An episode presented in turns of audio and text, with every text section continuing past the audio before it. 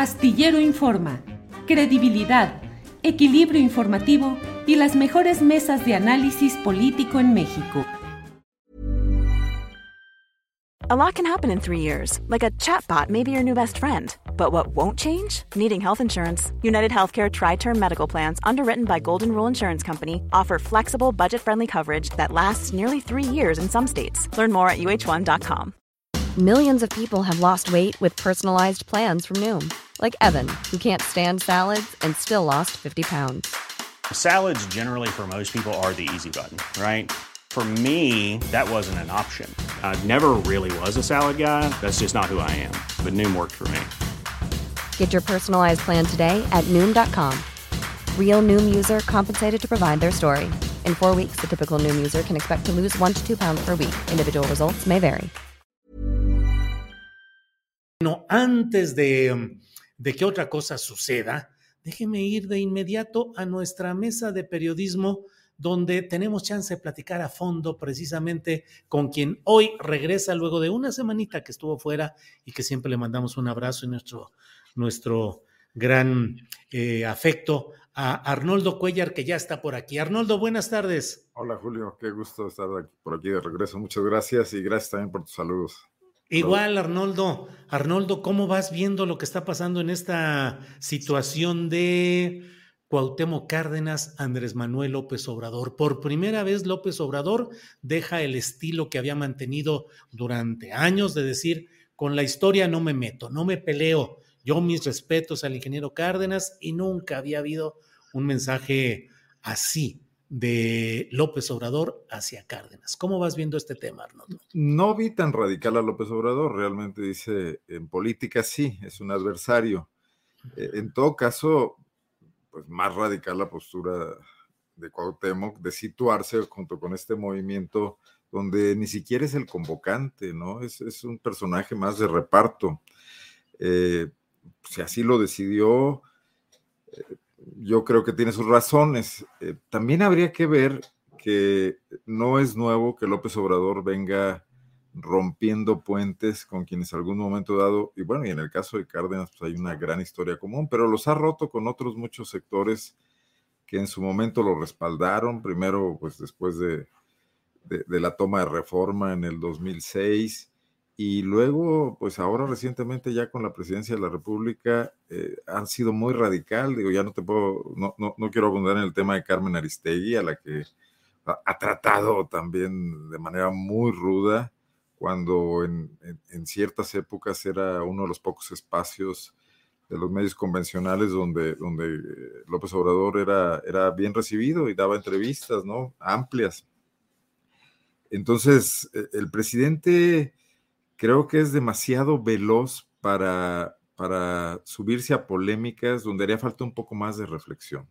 Pero Arnoldo, ¿es un error o es una táctica para ir generando una división de opiniones que concentre en el polo de Morena y la 4T un número suficiente de votos para la continuidad en 2024? Bueno, sin duda es una táctica, pero las tácticas también son errores, también hay tácticas erróneas. Y yo creo que eh, lo que menos necesita el país en estos momentos, y cualquier país, digo, la polarización extrema nos puede llevar a cuestiones como, como las de Perú en este momento, ¿no? Que es una construcción por años donde todas las fuerzas políticas caen en ese discurso, se confrontan unos a otros, caen en el juego unos de otros y aquí está viéndose la oposición o la disque oposición que tenemos, está eh, comprándole completo a López Obrador sus provocaciones pero yo creo que eh, haría falta una visión un poco más generosa de pronto para entender que el problema de este país no son los mexicanos que no piensan como uno, que los problemas de este país nos superan a todos, a los que estamos en todos los extremos, ¿no? Porque ¿dónde situarías, por ejemplo, la situación de la violencia, de la inseguridad, del auge del narcotráfico, del auge de las adicciones? Que una cosa es el narcotráfico, que es un negocio violento, y otra cosa es este saldo fatal de cada vez más personas involucradas en situaciones de, una epidemia de salud pública terrible, ¿no? Y que ni siquiera tenemos ya cifras, Julio, porque en este sexenio ya no se hizo la encuesta aquella encuesta nacional de adicciones que hacía el INEGI. No sé si por falta de presupuestos. En el momento que está más grave esta, esta, enfermedad social, no sabemos, no tenemos el termómetro, tenemos impresiones parciales. Eh, yo lo veo desde Guanajuato. Guanajuato tiene una epidemia de consumo de, de cristal no vista nunca y, que es lo que mantiene la violencia en las calles, por ejemplo, ¿no? Imagino que muchas otras entidades y ciudades del país están así. ¿Dónde sitúas eso en el marco de la polarización? Necesitas un Estado que eche mano de todo, de las ONGs que reciben dinero de Estados Unidos o de donde sea, de, médicos de pueblo, del IMSS, de, de, las señoras caritativas vinculadas a las iglesias, etcétera, porque no podemos, el gobierno no puede solo.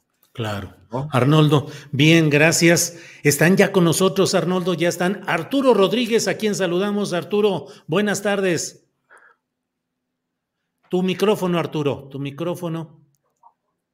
Qué gusto, como siempre, ahí estoy ya. Ahí estás ya. El hombre de negro. El hombre de negro, todo así. Órale. Y está con nosotros el... ¿eh? Siniestro, ¿no? Siniestro. El rejuvenecido Temoris Greco o su hermano menor, no sabemos. Temoris, bienvenido, buenas tardes. Pues mira, llegando, llegando tarde para demostrar que no solo los coahuilenses pueden. Eso, eso está muy bien. Yo me voy una semana y los encuentro muy cambiados, francamente. Sí, mira nomás el Temoris totalmente ya listo para alguna nueva producción de telenovela o de cine, como galán, este, bien rasurado y todo, Arnoldo. Galán otoñal, digamos. Galán otoñal. No, este, no, el, mi, hermano Temoris todavía está de vacaciones, pero ya eh, la próxima semana va a empezar a regresar poquito a poquito. Ah, bueno, excelente. Y como hermanos, ¿piensan lo mismo o diferente? Ya ves que ahora Cárdenas y López Obrador están agarrando caminos confrontados, Temoris. Pues este, eh, eh, no es lo mismo, pero igual. No es lo mismo, pero igual. Órale. Arturo, Arturo, ¿cómo ves este episodio en el cual el presidente López Obrador rompe su tradicional complacencia o eh, no beligerancia hacia Cuauhtémoc Cárdenas, a pesar de momentos en los que ha habido discordancias, pero López Obrador siempre había dicho, no quiero pleito, no me meto con la historia, es respetable el ingeniero, y hasta hoy ha abierto fuego político y se está en espera de un comunicado de respuesta del ingeniero Cárdenas. ¿Cómo vas viendo esto, Arturo? Pues mira, yo, yo creo que el ingeniero Cárdenas ha sido poco generoso y poco solidario con el proyecto de Andrés Manuel López Obrador en diferentes oportunidades. Me parece que eh, el ingeniero ha marcado una distancia desde hace mucho tiempo eh, inclusive eh, me parece que para los simpatizantes López Obradoristas, eh, para muchos, sobre todo de los, porque ahora hay mucho nuevo López Obradorista, pero, pero para aquellos que pues en, el primer sexenio del siglo respaldaban a, López Obrador, quedó ahí como una huella indeleble y complicada de superar eh, aquella aceptación del, de un comité de organización de los festejos del Bicentenario previo a las elecciones de 2006, que, fue pues un tema que me parece ofendió a, a, muchas personalidades de las izquierdas partidistas históricas que en aquel momento eh, estaban con López Obrador. Ahora, los tiempos han cambiado de 2006 a, 2023 pues ya hay un, buen tramo en el que se han dado muchísimos reacomodos, gente que estaba en aquel entonces ya no está, eh, gente que no estaba en aquel entonces y que inclusive jugaron un papel eh, importante en la de derrota de López Obrador en 2006, terminaron eh, asimilándose al proyecto López Obradorista. Pienso en casos como Manuel Espino o como inclusive Germán Martínez Cázares, que a final de cuentas Germán pues rompe con la 4 pero Espino ahí anda. Eran muy del panismo en, aquel momento, eh, o eh, de gente que era López Obradorista ultranza y terminaron ahorita en, el, eh, pues en, la cesta de los adversarios, por decirlo así, que pensaría yo en, particularmente en los chuchos y en algunas otras personalidades que de manera independiente, como veíamos hace apenas unos, unos días, unas semanas, eh, el caso de Jaime Cárdenas, ¿no? que, terminaron pues tomando distancia y realizando críticas severas al López Obradorismo en el gobierno. Entonces, se han dado ciertos reacomodos, pero me parece que si algo ha sido persistente eh, a lo largo de este tiempo es la toma de distancia, los escasos pronunciamientos de apoyo, las críticas a veces muy severas del ingeniero Cárdenas al presidente López Obrador, que durante todos estos años fue muy respetuoso del ingeniero Cárdenas. Eh, me parece que estas expresiones que tú ahorita recordabas, pues eh, retratan una conducta del presidente López Obrador que eh, en pocos casos se llega a observar, ¿no? O sea, el presidente pues tiene un discurso rudo, tiende a descalificar de manera muy, muy, este, eh, pues muy dura a, quienes no coinciden con él y con el ingeniero no había ocurrido. Ahora, pues esto también se inscribe en medio de un debate que es el del plan B y que me parece que, eh, retomando un poco lo que decía Arnoldo, eh, a mí algo que me, resulta chocante, más allá de, el ingeniero Cárdenas y más allá de, la polémica simplificada que suele ser la que eh, se materializa en los contextos o en los eh, debates polarizados, y lo que estamos viendo es una falta de rigurosidad y de datos técnicos que nos permitan aquilatar pues eh, cuál podría ser la, mejor alternativa. Y en ese contexto, en este contexto de discusión simplona, pues las cosas eh, empiezan a eh, profundizar esta división y esta polarización que hoy encuentra una expresión más con la posición del presidente respecto a, a Cuauhtémoc Cárdenas. Bien, Arturo. Temuris, antes de pedirte tu comentario al respecto, déjame compartir con la audiencia el comunicado que ya ha enviado el eh, ingeniero Cuauhtémoc Cárdenas sobre la asamblea, sobre la asamblea de punto de partida dice que considera necesario, ante versiones equivocadas y especulaciones, hacer consideraciones. Eh, dice que el debate fortalece la vida democrática, eh, que hay que buscar que haya alternativas, eh, que dentro de sus posibilidades ha buscado la elaboración de diferentes propuestas. Y desde mi punto de vista, el párrafo central es este. Dice, sin embargo, en el caso particular de punto de partida, cuyo desenvolvimiento como documento he venido conociendo a lo largo del tiempo, en ningún momento he sido convocante de nadie para que participe en su formulación y en el ulterior desarrollo. En su momento, informé a quienes me invitaron a conocer de este proyecto y a dar seguimiento a su proceso de elaboración, que a partir de consideraciones de carácter político no seguiría participando más. Estas son las razones de mi ausencia en el acto celebrado ayer para hacer público el proyecto Punto de Partida México Colectivo. ¿Cómo ves, Temoris Greco?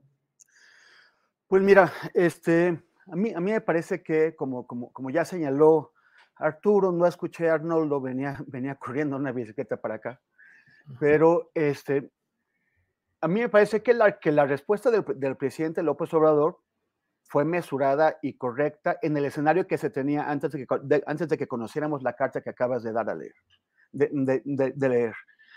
Eh, en, ese escenario anterior, que no era el correcto, eh, Cárdenas se había colocado no como adversario del presidente, sino como, eh, como uno de los, de los sustentos de un proyecto político que sí es adversario del proyecto que está ahora en la, en la presidencia pero, pero o sea, no, no, no es una cuestión personal. Y me parece que el, que el, presidente hizo bien al mostrar eh, su respeto por Cuauhtémoc Cárdenas.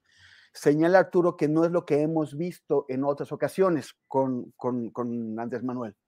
Y, y, es cierto, o sea, creo que este, sí, el, el, ingeniero Cárdenas tiene una figura y una importancia en la lucha por la democracia en México y en la lucha por banderas de izquierda, no por todas las banderas de izquierda, pero sí por varias, que tenemos que reconocer.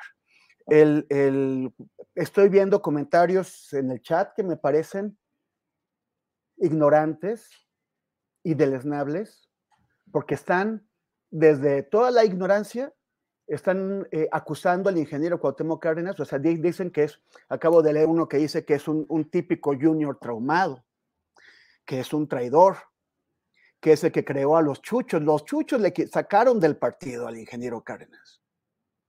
Pero, pero de, pronto está esta tendencia que en el momento, o sea, que, hemos visto muy acentuadamente, que el momento en que no estoy de acuerdo con algo de lo que dices, te acuso de, de todo lo peor y además desconozco toda tu trayectoria. De pronto ya te conviertes en una persona que toda la vida estuvo embosada, escondida entre la mafia del poder, simulando que estabas en la izquierda o en las luchas democráticas, pero ahora, porque ya no me gusta lo que estás diciendo, te descalifico hoy y, descalifico todo lo que has hecho a lo largo de, tu vida. Y recordemos, sobre todo esta persona que dice que el ingeniero Cuauhtémoc Cárdenas es un junior traumado. Recordemos que la vida del ingeniero Cárdenas ha estado varias veces en peligro, que él se puso en peligro, que, que enfrentó al régimen con Miguel de la Madrid y con Carlos Salinas de Gortari, un régimen que, por, cierto, sobre todo con, con de la Madrid, eh, ahí estaba Manuel Bartlett como gran operador siniestro de toda la violencia del Estado mexicano. Él lo enfrentó con Porfirio Muñoz de cuyas posturas ya no comparto, pero que también jugó una parte muy importante, con Ifigenia Martínez, con Rosario eh, Ibarra de Piedra, con el ingeniero Eberto Castillo, que ya no se encuentra con nosotros. Es, decir, con, gente de gran nivel. Y en ese momento le tocó a Cárdenas ser la figura que estaba enfrente. Quien dice que es un junior traumado, no tiene absolutamente la menor idea de lo que es ponerse frente a un régimen como el priista y amenazar con su caída, con derribarlo, porque eso es lo que pasó en 1988. El Cuauhtémoc también fue el primer jefe de gobierno de la, de la Ciudad de México, abriéndole un hueco en el corazón a ese sistema priista que tres años después, en el 2000, finalmente se dio la presidencia de la República. Entonces, me parece que eh, muy, muy, a diferencia del presidente de la República, que sí, que incluso con esta costumbre que mencionaba Arturo de, de ser rijoso, ni siquiera él se, se, atreve a desconocer la trayectoria del ingeniero Cárdenas porque sabe, porque eh, sabe que es muy importante, porque sabe que el, el, presidente López Obrador no estaría ahora en la presidencia sin el trabajo que esa generación hizo, que realizó. Entonces, creo que creo que hay que, o sea, uno puede de, sentir ya eh, con con esta carta nos está diciendo que en realidad no es, no, no forma parte de este proyecto de Movimiento Ciudadano. Me parece eh, bien, bien que lo haga. Creo que él puede participar en las cosas en las que quiera y también poner su raya. Excelente. Pero sobre todo hay que reconocer el trabajo denodado de quienes nos precedieron. Y, el ingeniero Cárdenas estuvo al frente de toda esa generación. Bien, Temoris. Arnoldo Cuellar, tu primera lectura del comunicado, ¿qué significado tiene? ¿En qué contexto lo lees, Arnoldo? Bueno, pues eh, eh, andábamos haciendo una revolución donde no tenía sentido hacerla, ¿no? Eh, pues Cárdenas debió dejar claro esto desde antes, porque si no su nombre fue utilizado y eso también es grave. Si él les avisó con tiempo que ya no participaba más y lo siguieron anunciando, pues digo, es este movimiento que pretende democratizarnos, transparentarnos, este, cambiar a México, etcétera, empieza muy mal, ¿no? Típica triquiñuela eh, del doctor Narro y compañía y de Dante Delgado. Eh, entonces yo creo que el, problema hoy no es eh, Cárdenas y lo que López Obrador dijo de Cárdenas, etcétera. El problema es que una vez más esta viejísima clase política, y no me refiero solo a la edad, eh, intenta un nuevo plan C o Z, y, ya no se sabe, que no va a ninguna parte. Entonces podemos situarla en el tema de los esfuerzos fracasados por entender el momento actual de México, por entender la conexión que López Obrador mantiene con un sector importantísimo del electorado y por tratar de construir alternativas con un mínimo de imaginación política, pese a que le echaron ganitas con el tema de la charla tipo TED Talk y, la eh, parafernalia y toda la iluminación y los adornos, etcétera, sigue siendo eh, pues un pensamiento político bastante anacrónico, ¿no? Que cree que nos va a venir a vender una vez más con un diagnóstico que está en cualquier tesis plagiada de un estudiante de ciencias políticas, otra vez una solución a los problemas de México, pero más allá de eso, usar ese intento como un regreso a las mieles del presupuesto, ¿no? Bien, Arnoldo. Eh, Arturo, ¿cuál es tu lectura de este documento? Dice el ingeniero Cárdenas que en este caso, de este punto de partida, el desenvolvimiento como documento he venido conociendo a lo largo del tiempo, dice, que no fue convocante de nadie para participar en su formulación y en el ulterior desarrollo. Dice, en su momento informé, no precisa exactamente si ese momento fue hace días, hace semanas o meses. Informó a quienes le invitaron a conocer ese proyecto que a partir de consideraciones de carácter político no seguiría participando más. A mí me llama la atención saber cuáles serían concreta y precisamente esas consideraciones de carácter político, el momento preciso en el que informó y en fin. ¿Cuál es tu lectura de lo que estamos platicando, Arturo? Pues mira, yo, yo eh, creo que carezco de los uh, referentes históricos eh, eh, en muchos eh, sentidos respecto al ingeniero Cárdenas. Es decir, conozco las generalidades, ¿no? La corriente democrática, el Frente Democrático Nacional, el PRD, etcétera, eh, sus postulaciones, la jefatura de gobierno, pero creo que en los últimos años ha tenido algunas declaraciones o expresiones sobre su retiro de la vida política. De hecho, es muy difícil conseguir entrevistas con él. No, no, no todo mundo cuando le pide eh, él acepta, es muy cuidadoso, muy prudente, muy, dirían los jóvenes, muy old school, eh, suele, suele. Entonces, me parece que, eh, digo, aventuro la posibilidad de que él esté diciendo en su momento, pues porque lo viene diciendo desde hace tiempo, que él ya no, este, y que en este caso pudiera estarse refiriendo a eso. Lo cierto es que yo coincido contigo, creo que desde un principio debió emitir un posicionamiento, pues para evitar que se dieran las eh, pues, eh, interpretaciones, especulaciones, análisis, discusiones que se dieron, e inclusive la expresión presidencial que ciertamente eh, sigue siendo respetuosa, pero que por primera vez le dice, bueno, pues si se va para allá, lo consideraremos un adversario porque son tiempos de definiciones. Yo creo que esto de las definiciones, el presidente eh, lo ve auténticamente como lo planteó, ¿no? O sea, eh, y creo que mucha de la gente que simpatiza con él lo ven así, que nada más es lo que el presidente propone y la alternativa es quienes se oponen. Yo creo que en una democracia y en, un pluralismo democrático, que era uno de los conceptos que eh, aquellos uh, veteranos de finales de los 80, principios de los 90, eh, eh, hacían cuando irrumpieron en el escenario político mexicano, pues perturbando la estabilidad del régimen hegemónico priista.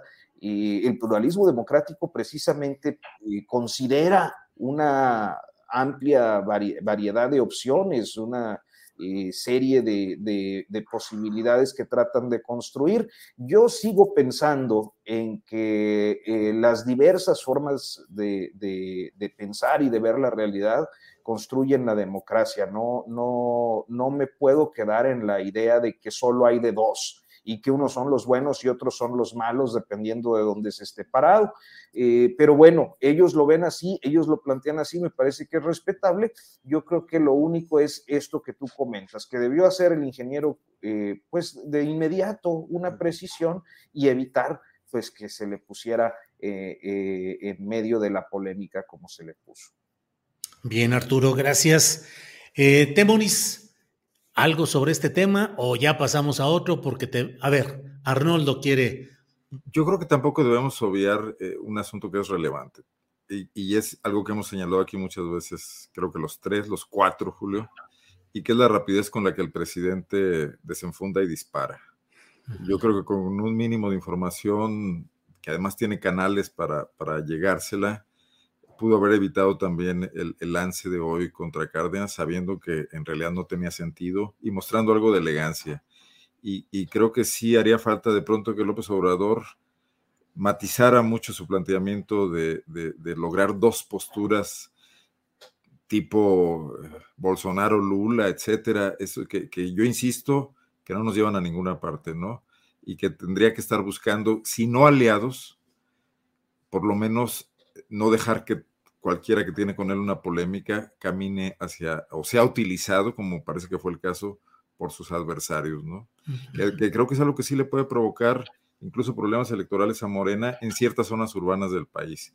Que por otro lado, pues tampoco parece muy deseable que, que, Morena se convierta en un nuevo partido hegemónico, vistas las cosas como se están desarrollando ahí, ¿no? Pero nada más decir que no todo, no todo recae en la responsabilidad de Cárdenas de deslindarse a tiempo. Al final de cuentas es un ciudadano privado y si alguien lo usa o lo mete en, un, en, un, en, una trampa de cualquier naturaleza, pues será víctima ya, pero el presidente de la República sí tendría un poco que refrenarse en este tipo de respuestas, eh, sobre todo dichas sin mucha reflexión y sin mucha información previa, ¿no?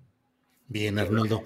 Eh, viendo el escenario político, viendo el tablero, ¿se equivocó el presidente López Obrador al apresurarse a hacer esa eh, colocación de Cárdenas en el flanco opositor?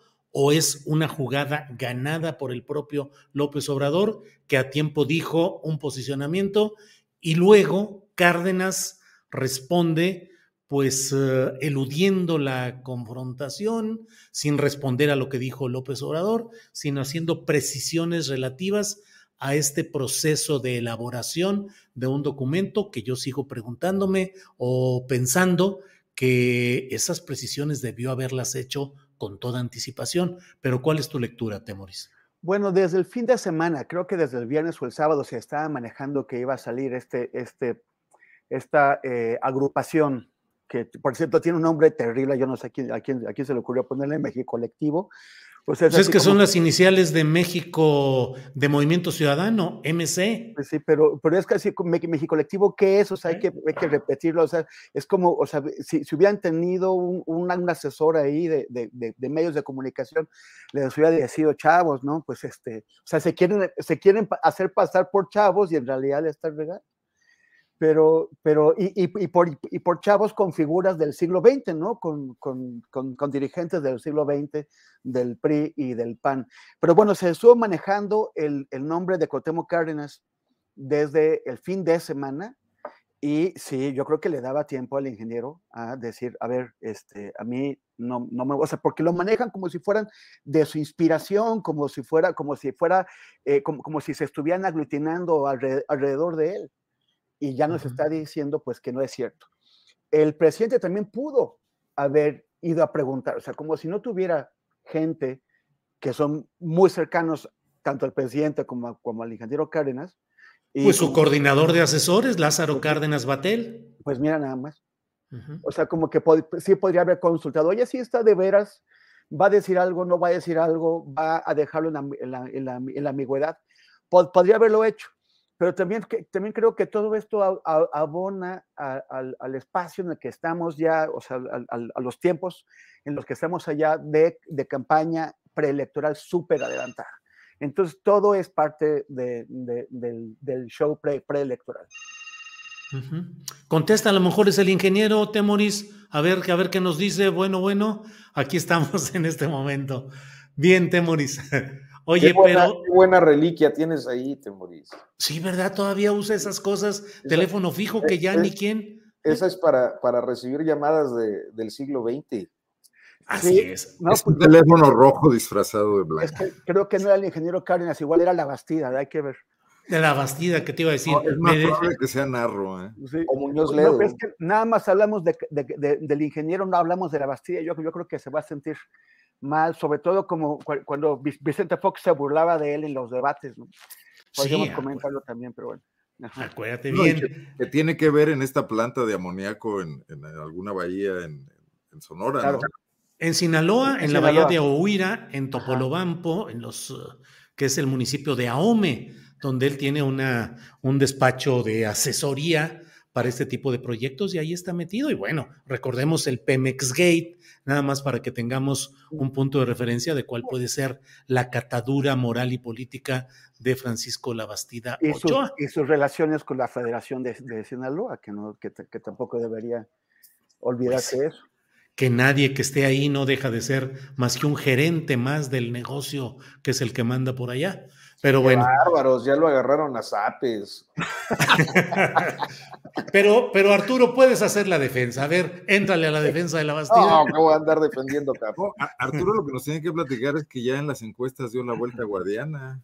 Ya las dio, para arriba o para abajo, ya no supe. Oye, Arnoldo, Arnoldo, eh, estamos hablando de esta polarización en los eh, posicionamientos. ¿Estás conmigo o estás contra mí?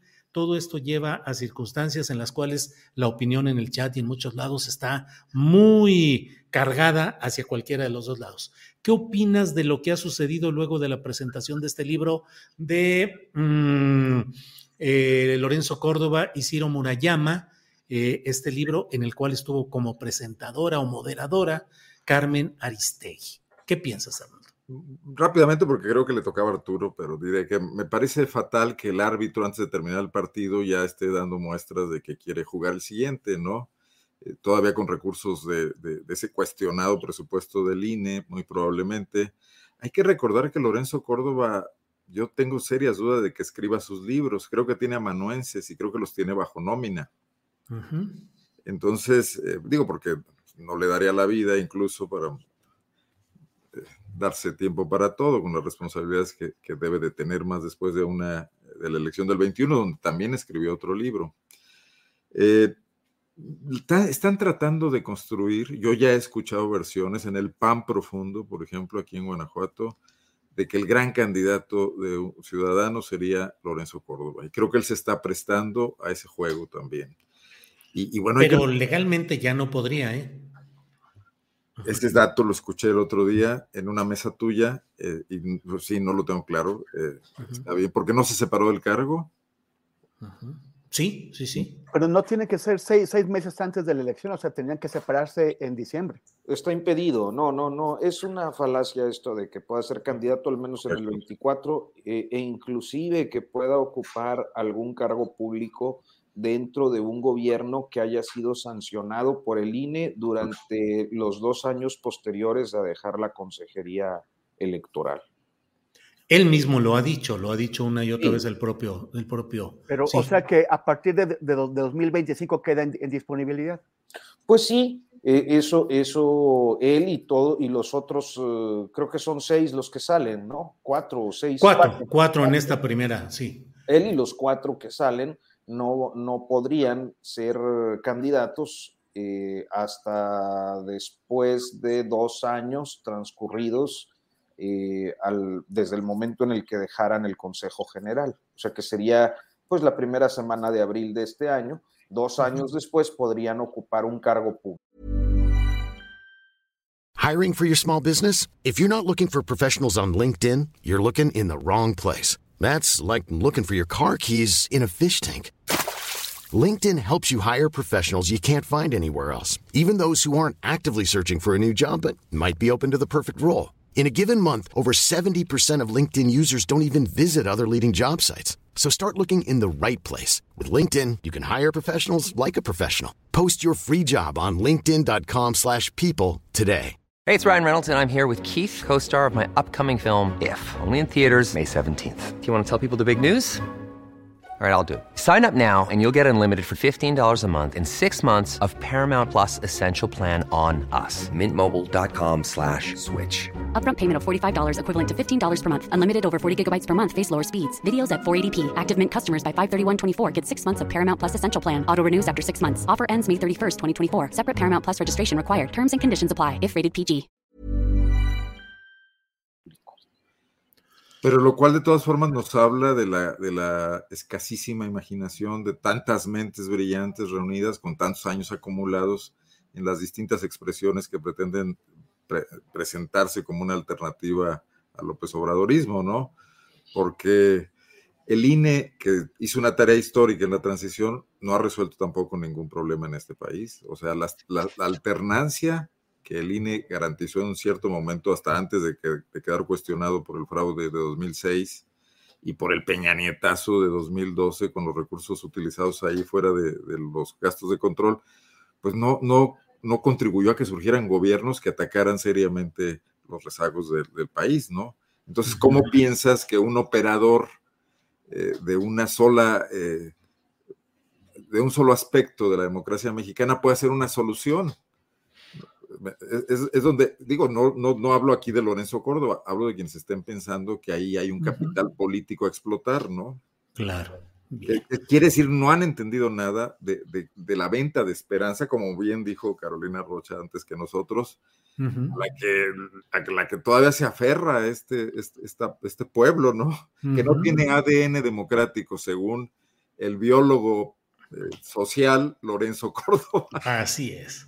Ahora, ah, Arturo, antes de que entres, déjame poner este eh, chat. Arturo Rodríguez tiene voz de narrador de Disney. No quiero decir que nos esté cuenteando, pero de verdad sí tiene voz de narrador. Ya ves, Arturo, a ver.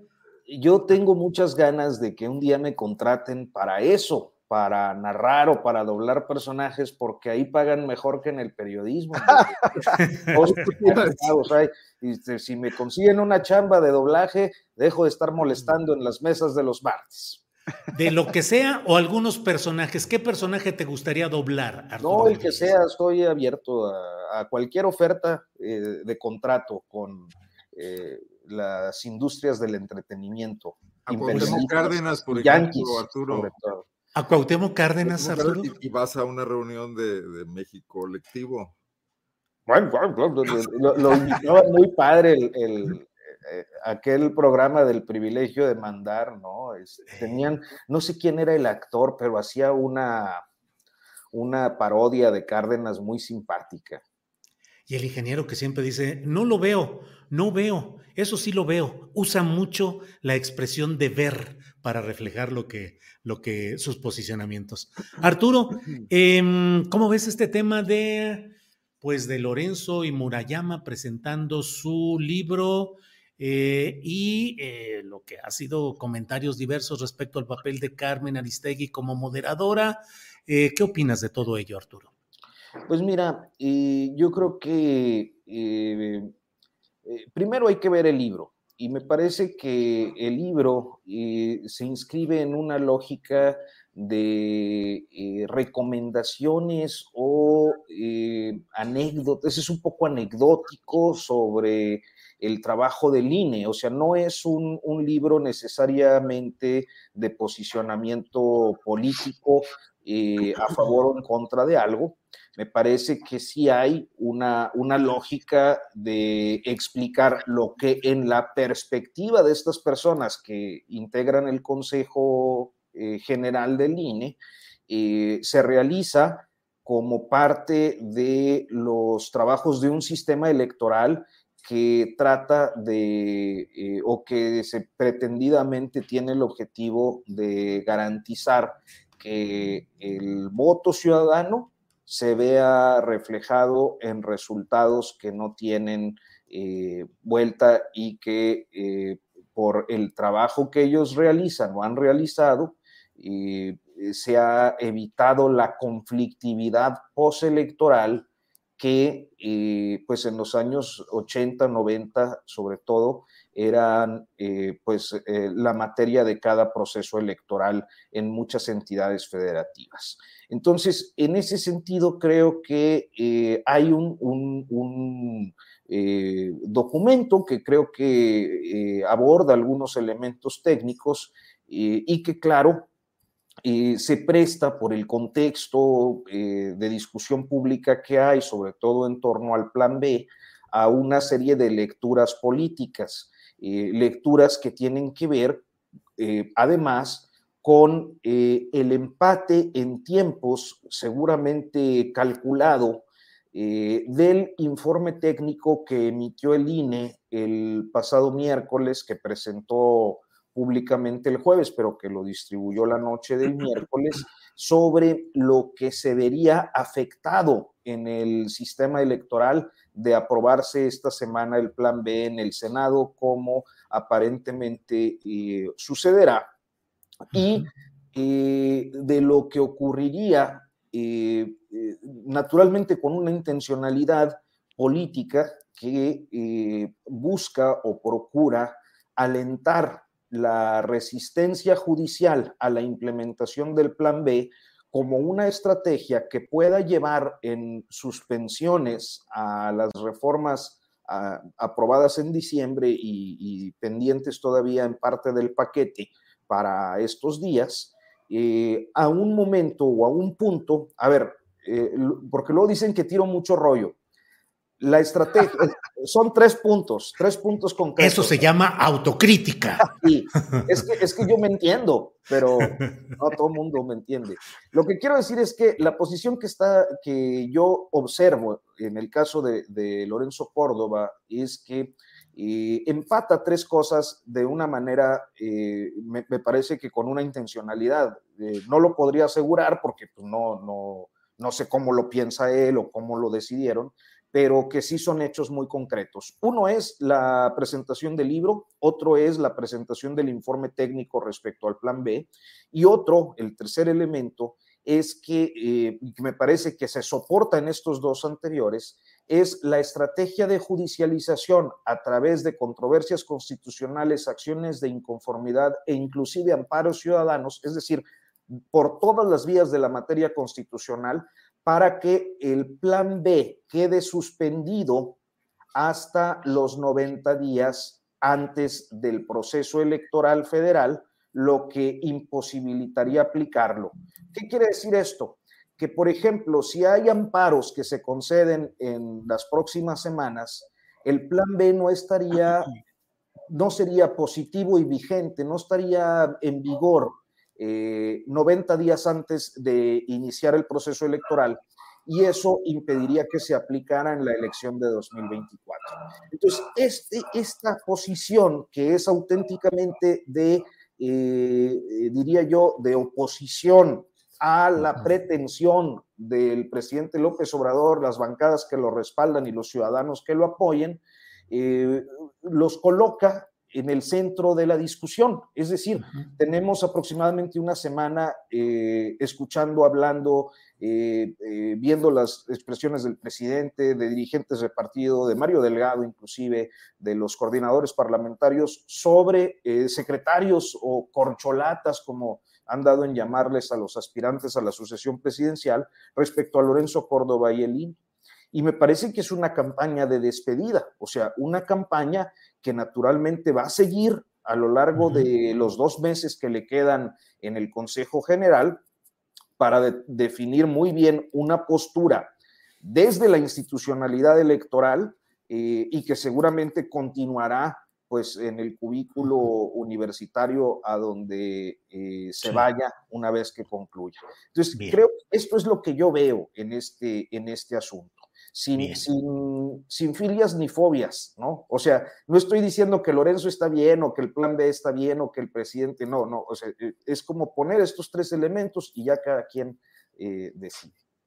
Muy bien, Arturo, siguen ahí los comentarios de dónde puedes trabajar en doblajes, todo. Eh, Docia dice, sí, Arturo tiene bonita voz, pero mira lo que dicen de Laura de León dice, son muy sexys las neuronas de Arnoldo, quien levanta la mano diciendo, tiene razón. Bueno, no por ver mis neuronas. Sí, José Guadalupe Armenta dice, el actor que, dobla, que doblaba a Cuauhtémoc Cárdenas era Arat de la Torre. Bueno. Que luego eh, en 2006, ¿no? En 2006 ese programa que era muy simpático, en mi opinión, en 2006 se canteó completamente a pues eh, a, favor de Calderón, pues.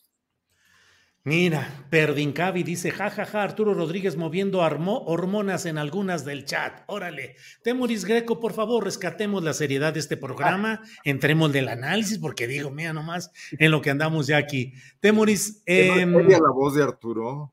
Sí, sí. Yo lo defiendo. Sí. Temoris, muy de la manita, ya están todas las corcholatas en Morena, ya integraron a Fernández Noroña, ya integraron a Ricardo Monreal, la jefa de gobierno capitalino eh, Claudia Sheinbaum ha dicho que hay que defender a todo aquel compañero que sea calumniado, eh, porque es defender a la 4T. ¿En qué etapa estamos, Temoris, ahora con estas plenarias a donde están yendo y todos son muy amigos y muy hermanos y todo parece ir hacia adelante en gran unidad? ¿Qué opinas, Temoris?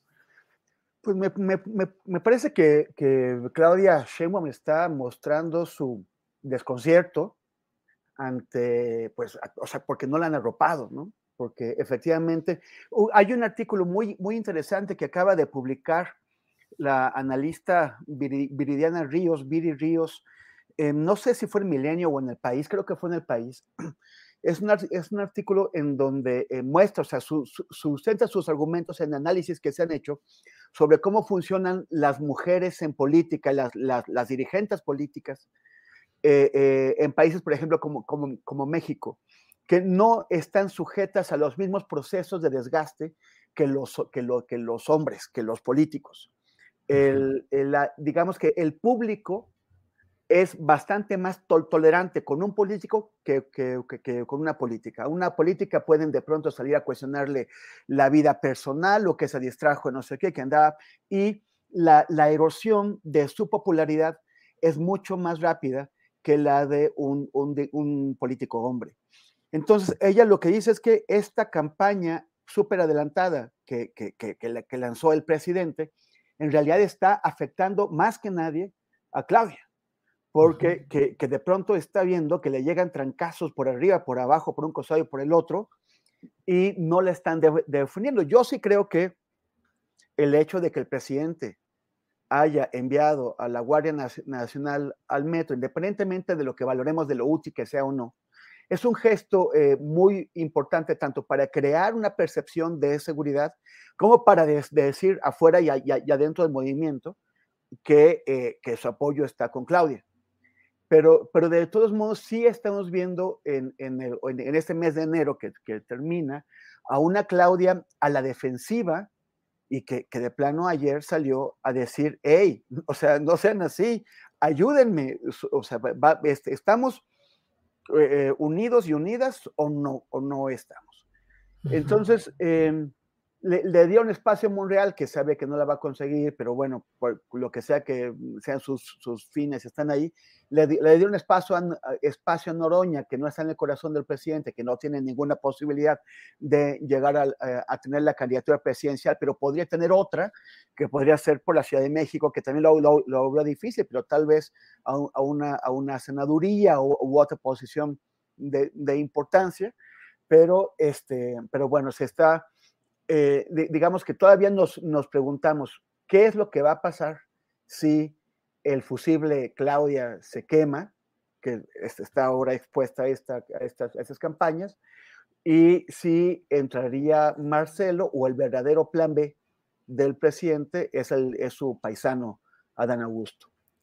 Órale, Temoris. Arnoldo Cuellar, pues vamos entrándole aquí al terreno de las eh, especulaciones fundadas respecto a lo que está pasando. La verdad es que hoy la fotografía de los eh, precandidatos, las tres corcholatas y los dos taparroscas finales, los cinco están mostrados en una fotografía de excesivo deseo de, de manifestar unidad, juntos todos ya sin broncas. ¿Crees que eso se mantenga hasta cuándo? ¿Qué perspectiva le ves a todo ese corcholatismo?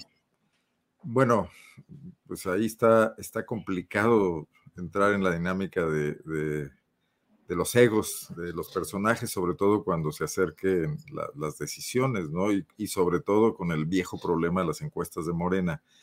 Pero sin duda, yo creo que una reflexión que sí podemos hacer es que el tema de la sucesión 2024 está en sus tres cuartas partes, digamos en un 75%, ubicado aquí, en el espacio de Morena y sus precandidatos y sus pleitos y sus subidas y bajadas, sus filias y sus fobias, entre ellos y con eh, los opositores a López Obrador, y no de ninguna manera en el espectro contrario, donde ni candidato hay, ni corcholatas hay, hay ausencias, hay vacíos, eh, ninguno de los personajes se posiciona estas fotos que salen de Lili Telles con Vicente Fox, ahora aprovechando la visita de los senadores del PAN a Guanajuato, que duran cinco minutos en las redes sociales, aunque las quieren hacer vivir más y darles vuelta, no pasa absolutamente nada.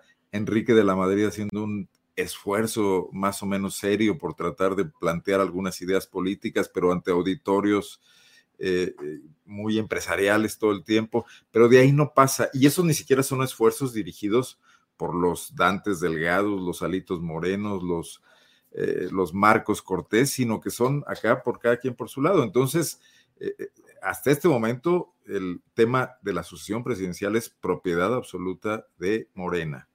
Y, esto manejado por quien no quiere aparecer, que es el presidente de la República, que sin duda alguna es, el gran orquestador de este neotapadismo, que vamos a ver cómo se resuelve.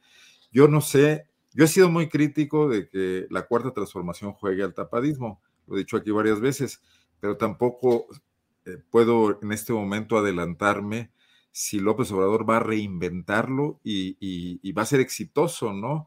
Eh, y que todo indica que muy probablemente sí, que logre sacar a su tapado pese a las divisiones. Es, lo que comentaba de Coahuila. Energía Verdeja está en un 5% según la encuesta del financiero que, no, no, la veo sospechosa de, de querer eh, favorecer mucho a la 4T. No, sé, Arturo nos dirá que es el, nuestro coahuilógolo, el coahuilógolo, eh, como se diga. Exactamente. Eh, pero entonces, pues Monreal mismo, con toda su beligerancia inicial, ya se fue a las tablas, ¿no? A decir, mejor aquí que afuera, porque probablemente no funcione, ¿no? Y más con el relajo que se traen aquellos otros, ¿no?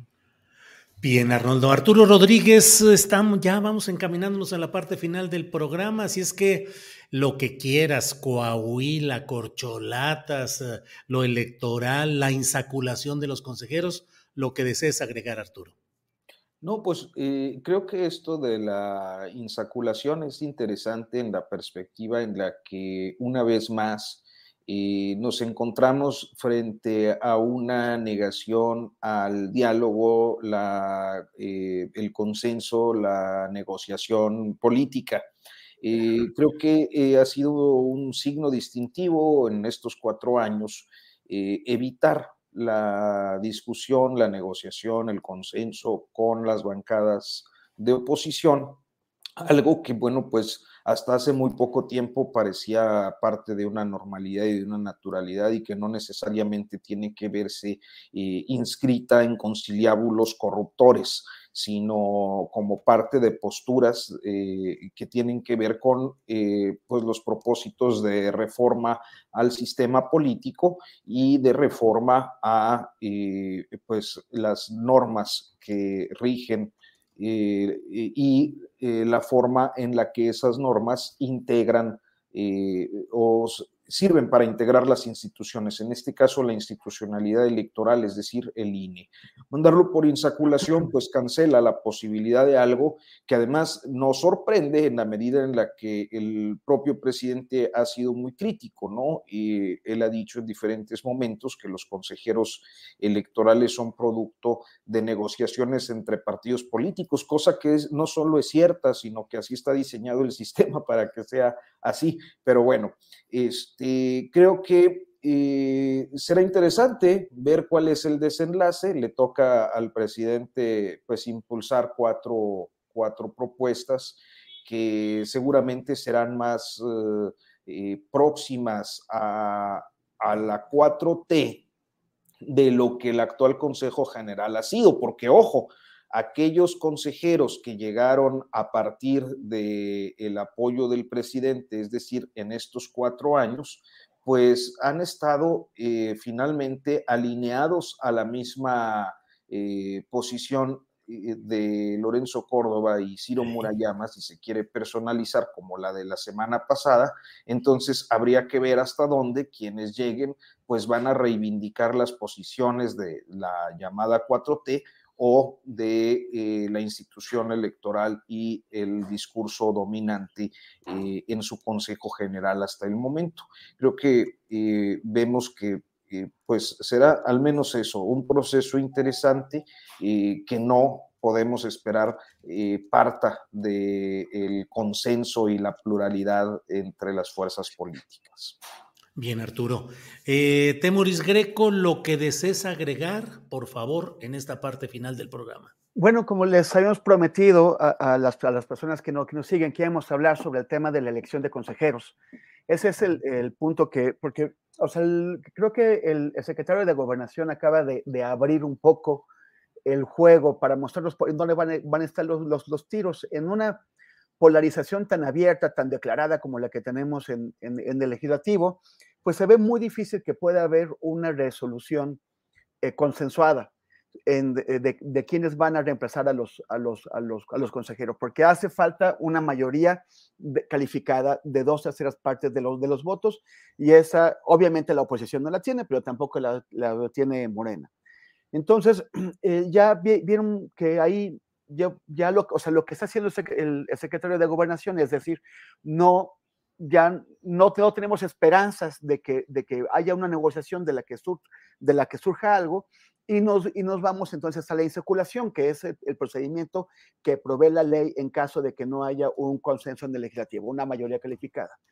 Entonces, ¿dónde está aquí, dónde va a estar la lucha?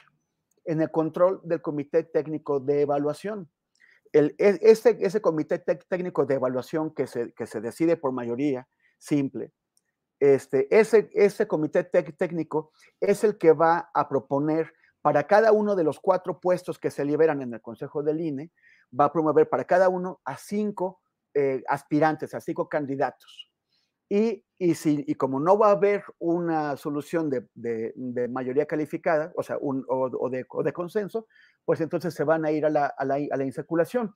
Aquí la, la oposición tiene que, que, decidir si van a pelearlo todo, que no tienen con qué, para controlar el comité técnico de evaluación, o, de, o, pues, y, o, sea, y, se, y se resignan a que Morena controle plenamente ese comité y por lo tanto nombre a los 20 eh, aspirantes a, a, los cuatro puestos y, y, quede alguien, o sea, o sea controle las, las, cuatro designaciones o acceden pues a una negociación previa y tener eh, eh, finalmente al menos uno de los, de los cuatro puestos, alguien a quienes sí, sí, les, sí, les, sí les guste. Entonces, la bronca va a estar por el control técnico de evaluación y si la oposición acepta ir a, ir a esa pelea en condiciones de desventaja o, eh, o negocia. Eso por un lado. Y por el otro, Julio, pues mañana te vamos a entrevistar. Así eh, es. Quieren echar a perder la inauguración de su programa, pero pues allá ustedes, ¿eh? sí, mañana Jorge Meléndez y yo en el canal de Periodistas Unidos vamos a, a poner a Julio del otro lado vamos a nosotros a estar en la, barrera y lo vamos a echar al ruedo, a hacerle eh, las, las, todas esas preguntas que usted siempre quiso hacerle a, Julio, y nunca le, pudo formular, se las vamos a hacer mañana a las seis de la, de la tarde en Periodistas Unidos con el muy querido Jorge Meléndez. Así es, empieza este programa de Periodistas Unidos en YouTube y empieza a las seis y yo estaré por ahí un poquitito más tarde para poder contestar algunas de las preguntas. Las otras las voy a torear, ¿eh? Ni creas, Temoris. Voy a, eh, mire usted, compañero, déjeme decirle, bla, bla, bla. Arnoldo, gracias por todo. ¿Querías decir algo? Tu micrófono. De postre y quería hacer referencia en una foto que por ahí le pasé a Adriana que estaba viendo si teníamos derechos o no, es del Twitter del gobernador. Es que el fin de semana estuvo por acá Marco Cortés en la plenaria de los, de los senadores del PAN y soltó la bomba de que la candidata, en Guanajuato iba a haber candidata del PAN, que ya era hora de que una mujer eh, fuera candidata y gobernara Guanajuato, ya saben que son dueños del Estado, y mencionó cuatro nombres, de los cuales solamente hay dos viables, la alcaldesa de León, que es muy cercana al propio Marco Cortés, es su presidenta de de la organización de alcaldes en todo el país, se llama Alejandra Gutiérrez, y la secretaria de gobierno, que de alguna manera sería la candidata del gobernador. Pero ya hubo rebelión de los machos alfa del PAN, y ayer se reunieron eh, con el gobernador, esa era la foto que quería eh, eh, utilizar, pero mejor no lo utilizo porque no quiero que te desmoneticen ni nada por el estilo, de, los gobernadores de la era panista en Guanajuato, que son... Ahí está la foto, sí la podemos compartir. 31 años de gobierno y ahí están Carlos Medina el primero, Vicente Fox el segundo, en medio al centro, después Juan Carlos Romero Hicks, que sigue vigente como diputado, después Juan Manuel Oliva, un poco exiliado de la política, Miguel Márquez, que es el que puso a Diego Sinue y Diego Sinue. son los espaldas plateadas del PAN aquí que muy probablemente están reaccionando a esa cuestión de Marco Cortés de no permitir que el PAN tenga una candidata mujer en 2024 en Guanajuato. ¿Esa foto es de cuándo? De ayer, posteada en el Twitter del gobernador. Oye, y como, y como en Guanajuato casi no hay machos alfa, pues bueno. Ay, sí, imagínate. Bueno, machos muchos, alfa pocos. A mí se me hace más del museo ahí. Esto ocurría eh, anoche en Celaya, otra vez incendio de Oxos, ataques a la presencia municipal de Comonfort, municipio vecino, eh, represalia por la presunta detención de un cuñado del Marro que no está confirmada y, toda esa zona, Laja Bajío, como la llamamos acá, incendiada, pero estos están felices en su asunto y, ya en su propio juego de corcholatas. y, en la, y, en la, y, en la, ostentación, ¿no? De la, de, la, de la fortaleza Guanajuato que, que, que ha hecho el PAN ahí. esa, foto, esa foto también podría estar en este museo ahí de, ¿cómo se llama? De los dinosaurios. De, los dinosaurios allá en Coahuila o de... No, el de las momias de Guanajuato. El de las momias, sí, sí. sí. Cuidadosamente no lo habíamos dicho, pero pues sí. Así es. haciendo alusión, diciendo este venerable consejo de ancianos probablemente quiere impedir que llegue una mujer a gobernar. Y no falta Fox ahí. Es ahí está en medio. Ah, era el grandote, pues sí. Sí, sí, sí, sí. Es que yo no, no, alcanzaba a ver, eh, la pantalla aquí me queda muy pequeña en el monitor. Este, pero pues bueno, tus paisanos, Arnoldo. 31 años de panismo en Guanajuato. Tres décadas. Eh. Bueno, pues. Que no pinta para cambiar eso, ¿verdad? ¿Perdón? Que no pinta para, para, para que eso cambie. No mucho, no mucho. Como pues es que Morena no, no tiene ahí ninguna carta fuerte, Arnoldo. Pues mira, Ricardo Chefe sigue insistiendo, ha sido derrotado dos veces como, como candidato a gobernador y candidato a alcalde.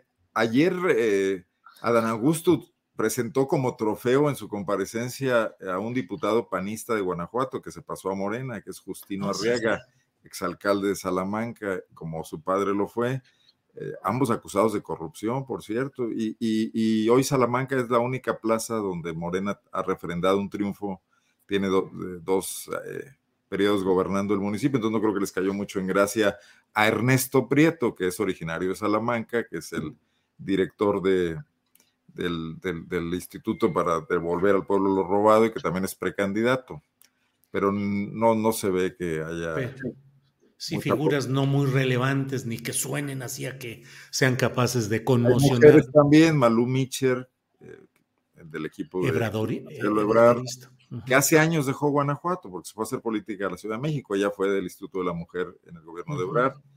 Y Antares Vázquez, senadora por Guanajuato. Bueno, pues eh, gracias. Arturo, en 30 segundos, ¿quién va arriba en este momento allá en Coahuila? No, pues si le creemos al financiero, este, van en empate técnico. ¿Tú no le crees? Mira, no, no, no. A mí mi opinión es la importante. no, muchas gracias. Mira, yo creo que el, el, tema es que todavía no sé, o sea, yo no he visto mediciones, otras mediciones como para poder contrastar o revisar cómo está promediando Oráculos esta eh, eh, empresa o firma que mezcla todas las, las encuestas. Este, pero sí creo que habrá un momento en el que se tendrá que reflejar la división de la 4T. Ayer justo Mario Delgado hablaba de cómo en el estado de Coahuila tenían preferencias y yo eh, lo que percibí es que estaba hablando de la tendencia ganadora que registraban en la primera semana de diciembre.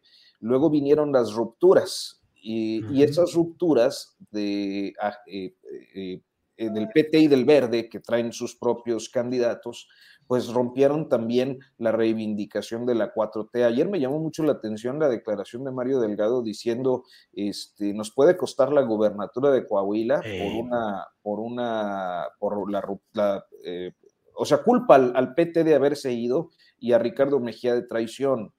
Y luego anticipa que van a llamar a la militancia petista y a la del verde para que voten por el candidato de Morena. Entonces, yo creo que eso todavía no termina de reflejarse este, y, tampoco sé si esta medición, eh, pero bueno, a final de cuentas, más allá de las, de las mediciones, creo que la, el periodo de pre-campaña, que es el que está ahorita en activo, este, ha estado tranquilo en comparación a lo que se esperaba dados los antecedentes. Bien. Bueno, cerramos. Eh, yo, yo, yo, quería preguntarle a Arturo, porque eh, pues está en esta encuesta del financiero de hoy, eh, el Morena sale mejor, bastante mejor de lo que habíamos sospechado, ¿no? Son encuestas y todo, pero, pero sí se suponía que la división del movimiento en tres, en tres candidaturas, pues tendría un golpe mayor en beneficio del PRI no es, no es así, están en empate técnico, pero con una ventaja de, dos puntos para, para, Morena. Esto no, no provocará un, voto útil que los, que, los verdes y los petistas al final se decanten por Morena para, eh, pues, o sea, porque para no perder su voto, para, para sí tener una influencia en el resultado? No lo sé, fíjate, no lo sé. Creo que en el contexto local las posiciones de, eh, sobre todo los verdejistas con eh, eh, la gente de Morena, han sido muy, muy rudas. Yo creo que sí han pasado ya algunos límites de, no retorno. la más radical del lado de, de Morena, pues ha sido el inicio de un proceso de expulsión para la presidenta del consejo, para otros consejeros, consejeras que fueron electos en el estado, este, y que se inició el pasado fin de semana porque pues andaban apoyando a Mejía Verdeja. Y del lado de Mejía Verdeja, creo que los discursos de descalificación hacia Mario Delgado y hacia el propio Armando Guadiana, pues tampoco abonan mucho. Eh, es decir, no es cosa, no, no, es poca cosa que haya acusado, además, sin ofrecer mayores elementos, a Mario Delgado de estar haciendo negocios con las encuestas y, con el reparto de candidaturas, comparándolo con los chuchos del PRD. Eh, están muy, muy, muy fuertes los encontronazos. Eh, por lo menos en este momento yo no veo que pueda, que pueda cambiar. ¿Y, Lenin no, no, no, declinará por, por Guadiana?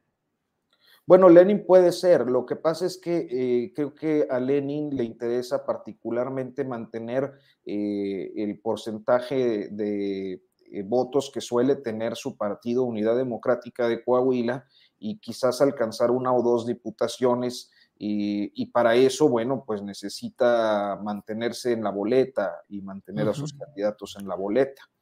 Bien, ah, bien, Arnoldo, pues eh, vamos cerrando eh, ya. Eh, Patricia Ortuño Barrera dice, en la foto que presentaron del PAN son integrantes del FBI, Fuerzas Básicas del INSEN y le pone jajaja. Ja, ja. Bueno. bueno, como sé que hubiera puro cabello negro, ¿no? Pero... Sí, sí, sí. Arnoldo, gracias, buenas tardes, hasta pronto. Gracias, Julio. Me quedo con ese comentario. Julio Astillero, el rey Midas de YouTube. El rey Midas de buena, que háganme la buena. Que la cumplan. Hoy, sí, Ya quisiéramos. Hoy no, tuve mucha oportunidad de seguir el chat, pero creo que hoy fue una cantidad de... Qué bueno, qué bueno, qué bueno que no lo viste, Arturo, qué bueno, te ahorraste. Solo vi un, comentario que decía la mechugar. La mechugar, sí, vamos a cambiarle. Y otro que fuera la mesa X de no sé cuántas cosas. Only News o cómo le pondremos a esta mesa. Hay que ponerle ya un apellido adecuado. La mesa de la guapura, dicen por aquí. Bueno, tres galanes aquí, una tercia que mata cualquier pócar. Muchas gracias, Arnoldo, Arturo, Temoris. Gracias, gracias. gracias. Y, nada más de acuerdo, porque están preguntando, el, canal de, nuestros queridos Jorge y Alejandro Meléndez es Periodistas Unidos, lo voy a colocar en mis redes, entonces ahí, ahí, ahí lo vamos a anunciar. Gracias. Gracias, buenas tardes. Hasta pronto. Hasta luego. ¿No se merece tu familia lo mejor? Entonces, ¿por qué no los mejores huevos? Ahora, Egglands Best están disponibles en deliciosas opciones. Huevos clásicos, de gallina libre de jaula y orgánicos de Egglands, que ofrecen un sabor más delicioso y fresco de granja que le encantará a tu familia. En comparación con los huevos ordinarios, Egglands Best contiene la mejor nutrición como 6 veces más vitamina D, 10 veces más vitamina E y el doble de omega 3 y B12. Solo Egglands Best. Mejor sabor, mejor nutrición, mejores huevos. Visita egglandsbest.com para más información. En Sherwin Williams somos tu compa, tu pana, tu socio, pero sobre todo somos tu aliado, con más de 6.000 representantes para atenderte en tu idioma y beneficios para contratistas que encontrarás en aliadopro.com. En Sherwin Williams somos el aliado del PRO. Para que te enteres del próximo noticiero, suscríbete y dale follow en Apple, Spotify, Amazon Music, Google o donde sea que escuches podcast te invitamos a visitar nuestra página julioastillero.com.